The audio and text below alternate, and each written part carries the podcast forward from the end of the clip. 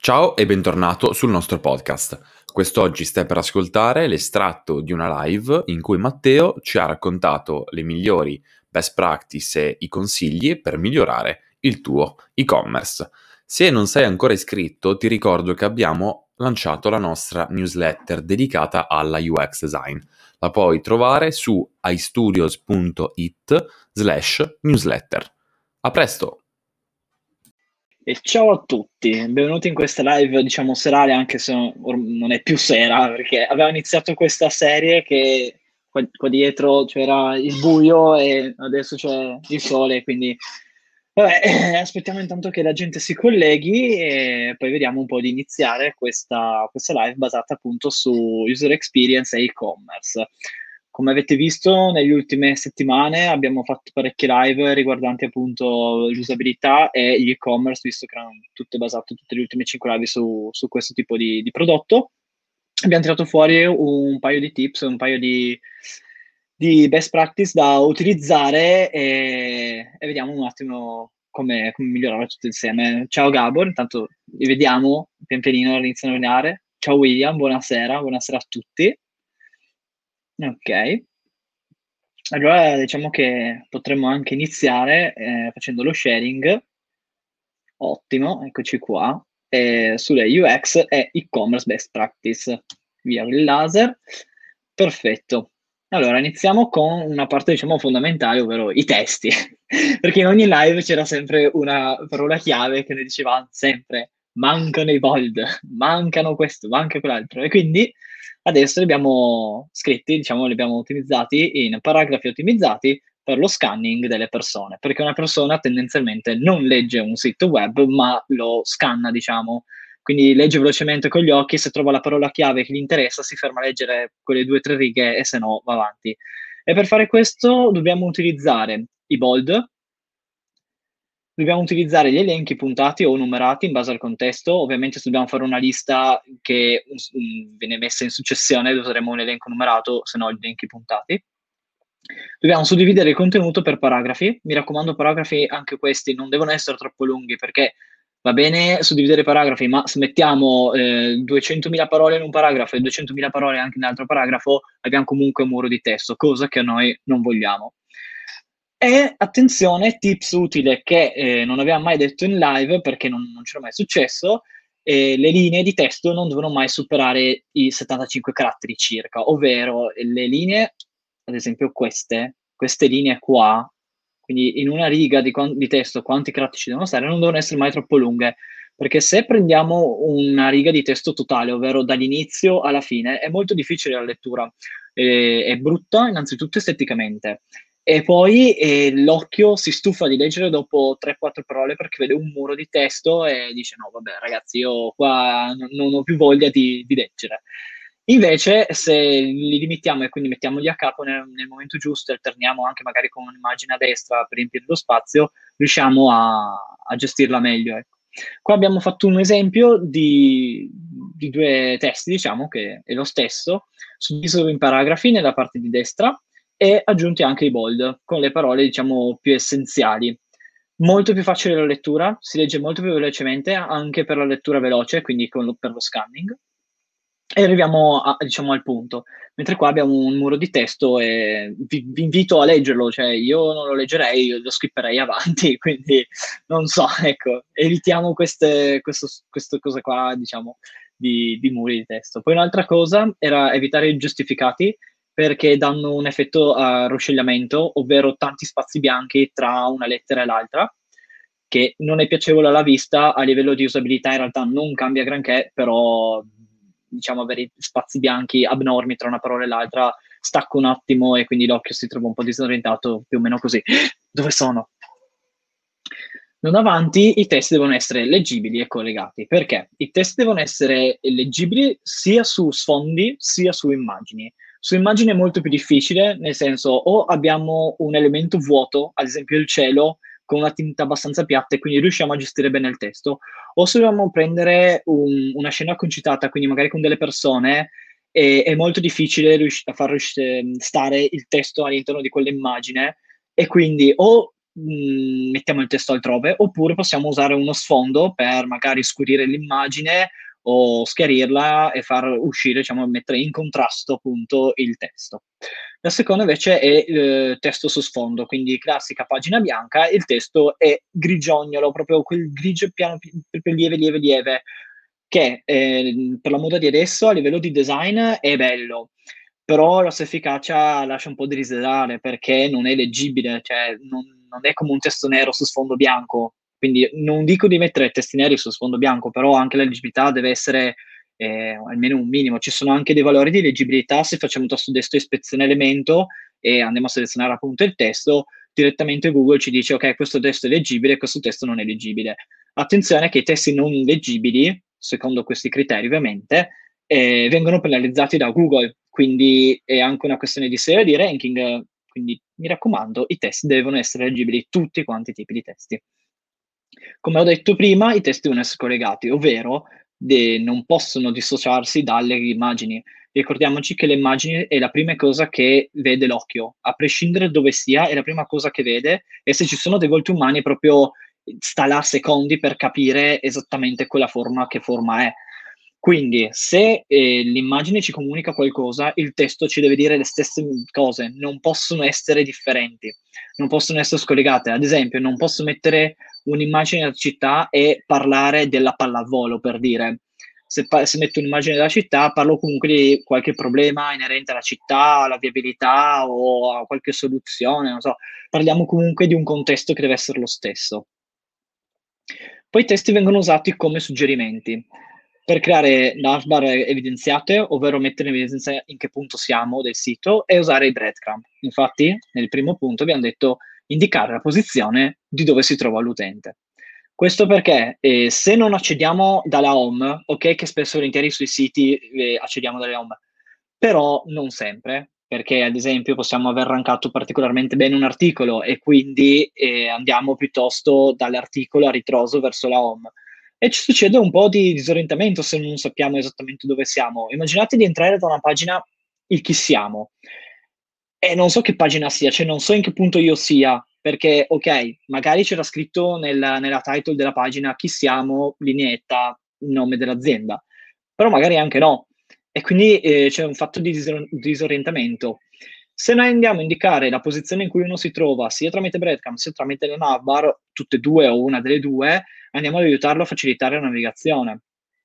E allo stesso tempo usare i campi come testo del, delle label, dei campi di inserimento, perché succede che a volte mh, l'utente inizia a scrivere appunto il campo, il, il placeholder va a scomparire e dopo un po' torna là sopra, torna diciamo al form e non si ricorda più che cos'era quel campo perché magari l'ha scritto in velocità e ha scritto un, un elemento errato e non riesce a capire come mai. Quindi da, rimane, deve rimanere sempre il suggerimento della label presente. Qua ci sono un paio di esempi.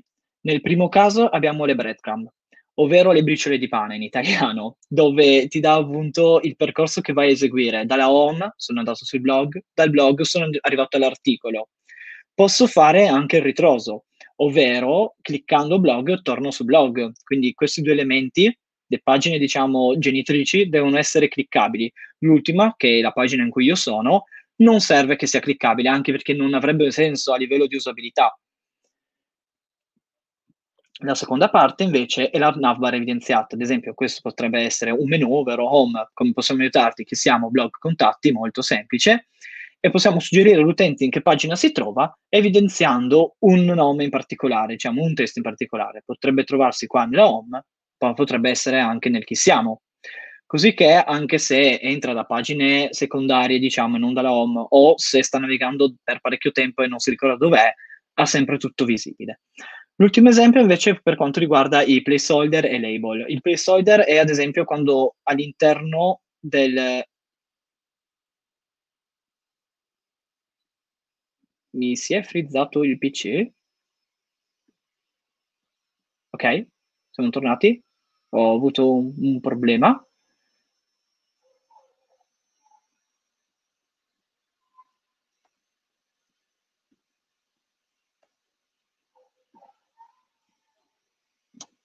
Ok, ok, ci siamo. Scusate, il Mac a volte non riesce a reggere tante applicazioni aperte e neanche il pannello 2K, quindi a volte è possibile che frizzi.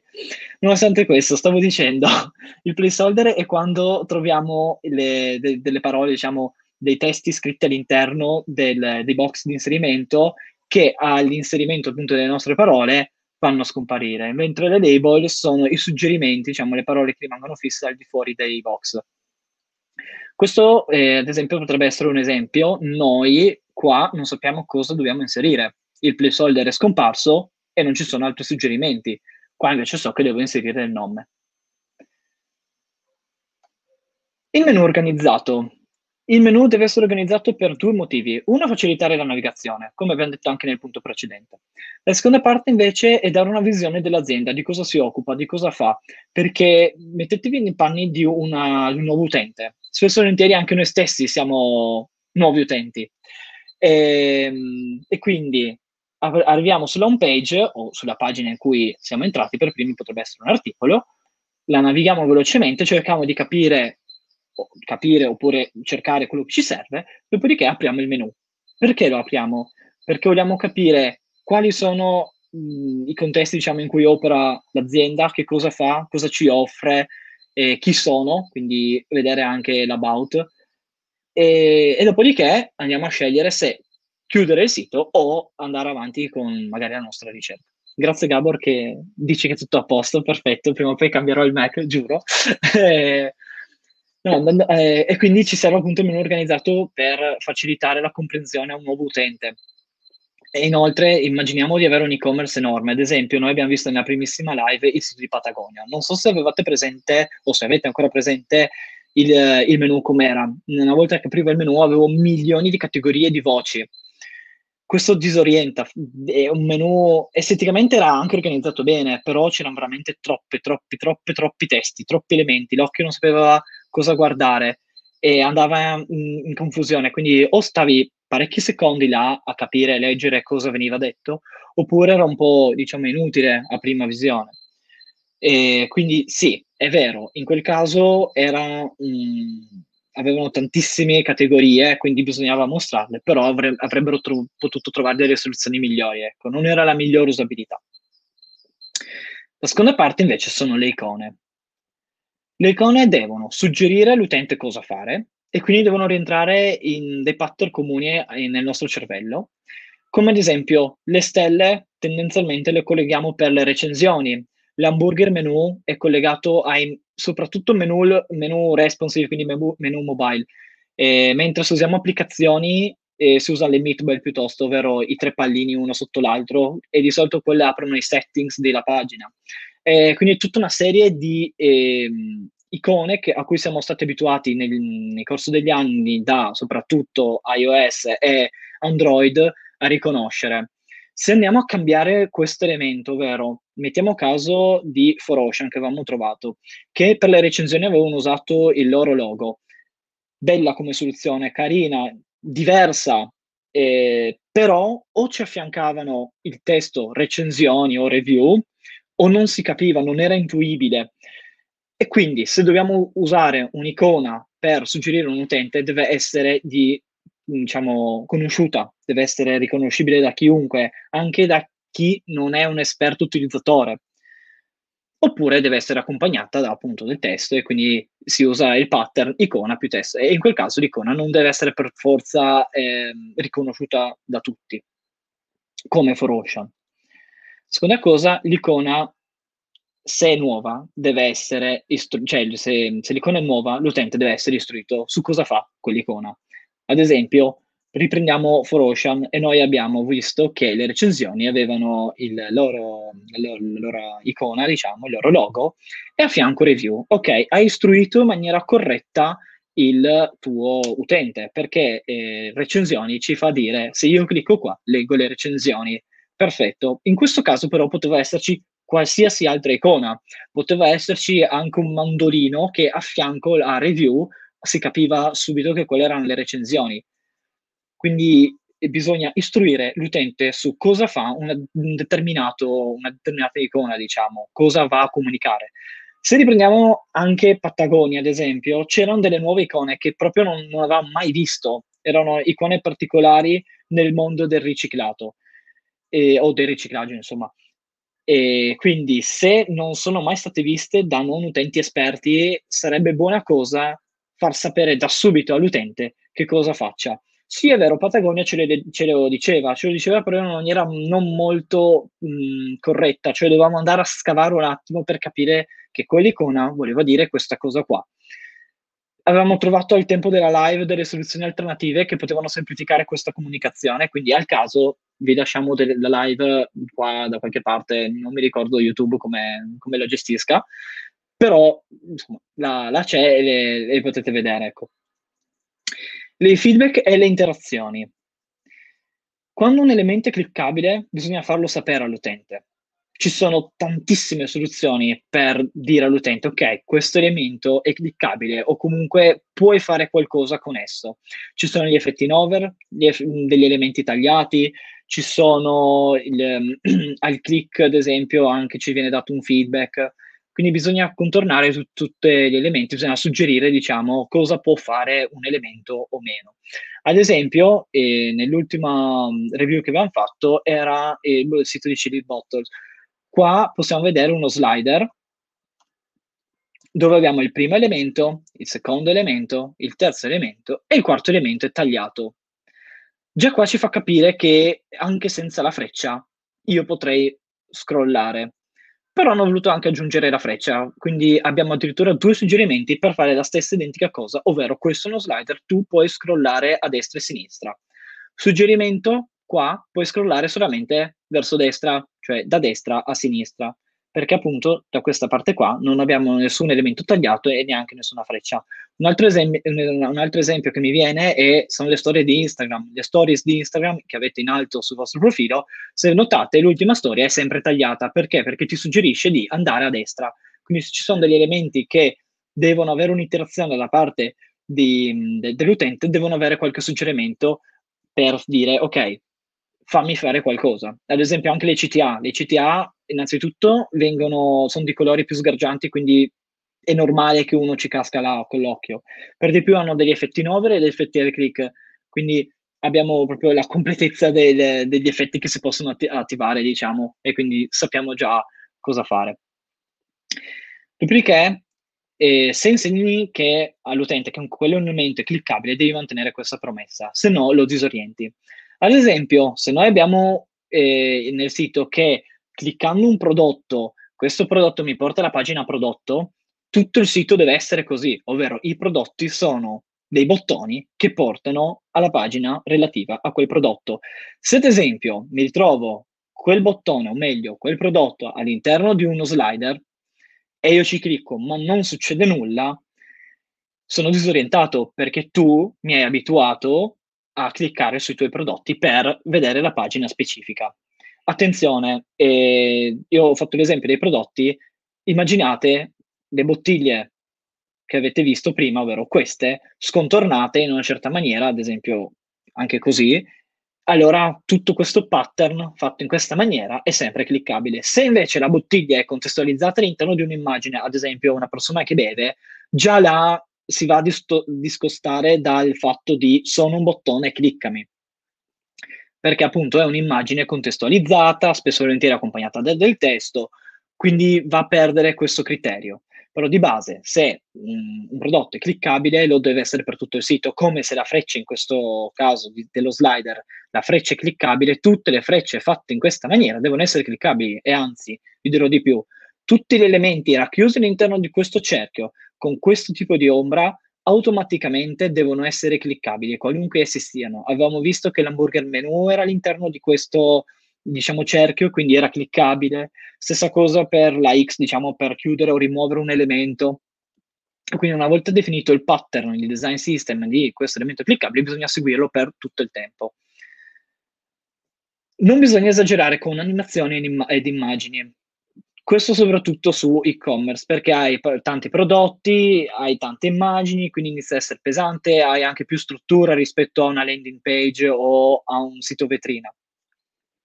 Quindi evitare che eh, si vada ad appesantire il tuo sito fa sì che l'utente possa navigare con più tranquillità e lo chiuda meno spesso, perché ricordiamoci che se un sito è lento, l'utente è più facile che lo abbandoni e più è lento, più lo abbandona velocemente. Anzi, spesso e volentieri su siti lenti che magari ci mettono quei 30 secondi a caricare e non ha nessun tipo di feedback all'utente, l'utente è convinto che la sua connessione non vada e quindi non, cioè, addirittura chiude, cioè, oltre a chiudere il sito, va addirittura a controllare il modem se funziona o meno, quindi magari apre speed test, quindi andiamo a innescare un meccanismo che non c'entra niente, che non dovrebbe succedere.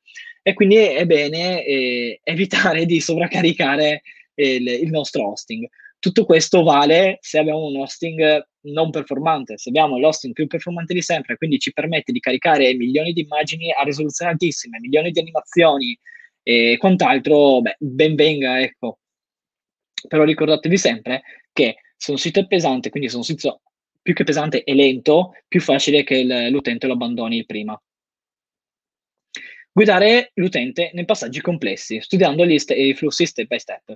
Un esempio è il checkout, ma in qualunque caso anche eh, confermare, diciamo, un, uh, un ordine, o, o, meglio, se dobbiamo confermare, dobbiamo scrivere un form, un form articolato, quindi non il classico nome, cognome, mail, ma ci devono chiedere più elementi, guidarlo step by step, spiegandogli qualunque cosa, quindi prendendolo per mano e portarlo a compimento, gli dà un senso di, di tranquillità. Inoltre, se non si vede un muro di campi, gli viene più facile. Immaginate voi di dover compilare 40 campi oppure compilarne 10 per 4 volte. Il risultato è sempre questo, però li avete suddivisi e ne avete fatte 10, 10, 10, quindi anche per la mente umana sembrerà di meno, anche se non lo è.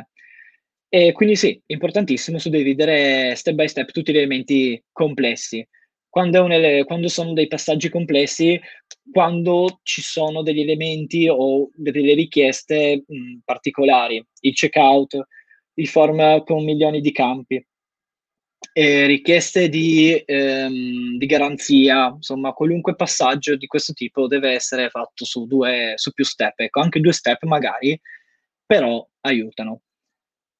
Il checkout di solito viene diciamo strutturato con mostrare i passaggi che deve fare, ad esempio, prima fase hai il, il carrello, seconda fase hai l'emissione dei tuoi dati personali e i metodi di pagamento, la terza fase appunto avete i metodi di pagamento, nella quarta avete il recap e, e la conferma del pagamento. Dopodiché avete la chiarezza dei costi sin da subito, questa deve essere una cosa tipo nella magna carta, ovvero non, essere, non, ci devono essere variazioni di prezzo, perché se no un utente si, si ritrova proprio spaesato, inca, incavolato, anche perché, hey, stavo pagando 30, perché adesso mi costa 35? Da dove vengono fuori quei 5 euro o 5 dollari? Insomma, quindi essere chiari sin da subito. Nel momento in cui varia il prezzo e l'utente non lo sa, è molto più facile che chiuda direttamente il sito piuttosto che si vada a informare. Prima di pagare ci deve essere il recap perché così l'utente sa esattamente che dati ha dato e soprattutto cosa sta comprando.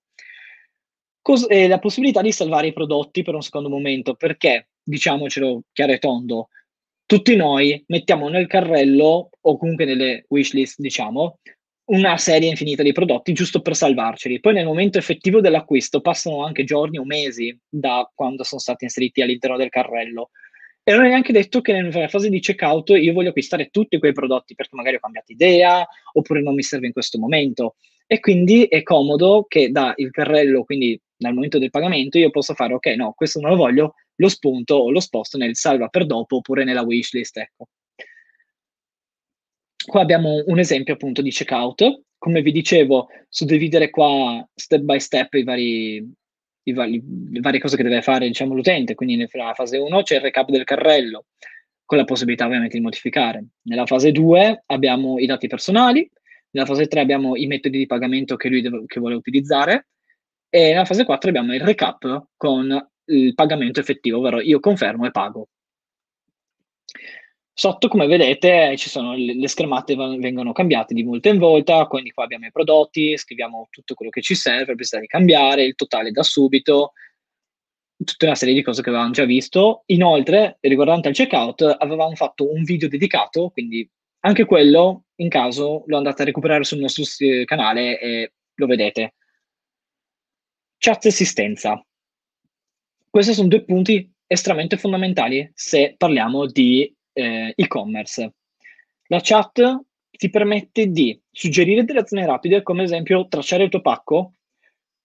E, ad esempio, ho finito il checkout, ho finito il carrello, ok, noi abbiamo, noi siamo abituati diciamo, a un pattern comune che è quello di Amazon. Vado nel mio account, vedo i miei, i miei, i miei, come si dice, i miei ordini, all'interno dei miei ordini vado su traccia il mio pacco. Ok, magari in siti un po' meno complessi, mh, mm, un po' più, diciamo, terra a terra, questa cosa potrebbe essere molto utile. Ovvero apro la chat e vedo subito all'interno della chat due funzioni, una o più funzionalità rapide, ad esempio traccia il mio, il mio pacco, può essere segnalare un problema, ad esempio il mio pacco non è ancora arrivato, al posto di avviare la chat e fare tutto un flusso di, di lasciare la mail, scrivere chi sono, dire qual è il mio problema, da subito mi dice ok, io ti posso segnalare il problema qua, mi metti codice per dire del prodotto, codice della spedizione e qual è il tuo problema. Fine, fatto tempo due secondi e hai già registrato il problema. Poi ovviamente chattare con un operatore, cosa estremamente fondamentale adesso nel periodo di Covid. Finché siamo magari con ehm, degli store piccoli, quindi degli e-commerce diciamo normali, è un conto. Però quando iniziano a essere e-commerce di un certo tipo, dove vengono spostati parecchie centinaia di euro ogni volta come ordine minimo, ad esempio orologi di lusso, mm, magari anche elettronica, insomma dove eh, l'esborso di denaro è alto, avere la possibilità di chattare con un operatore direttamente, o meglio, all'occhio dell'utente e una chat diretta. In realtà potrebbe essere, ad esempio, le classiche FAQ, diciamo, le, i form, ovvero io mando una risposta, io faccio una domanda, poi l'operatore dopo tot mi risponde e così via, magari so, sotto forma di chat perché è più comune da vedere uh, al giorno d'oggi tra WhatsApp, Messenger, eccetera. Però è essenziale ricordiamoci che il customer care è la vita, ovvero se ci sono dei problemi, sicuramente il customer care lo sa. Perché? Perché tutti i, ehm, gli utenti, o meglio, sia utenti, ma soprattutto clienti, se hanno dei problemi, vengono a dirtelo. Se sono scontenti di qualcosa, te lo fanno sapere. E come te lo fanno sapere? Tramite due cose. Uno, le recensioni magari negative, quindi leggere sempre recensioni per capire cosa va e non va. E due, si lamentano o chiedono aiuto appunto al customer care, quindi al servizio assistenza. E in quel caso tu puoi migliorare sia il tuo prodotto, se sono problemi relativi al prodotto effettivamente che vai a vendere, sia in caso all'e-commerce. Ad esempio, ho fatto l'ordine, però non mi è mai arrivata la mail di conferma. È partito o non è partito l'ordine?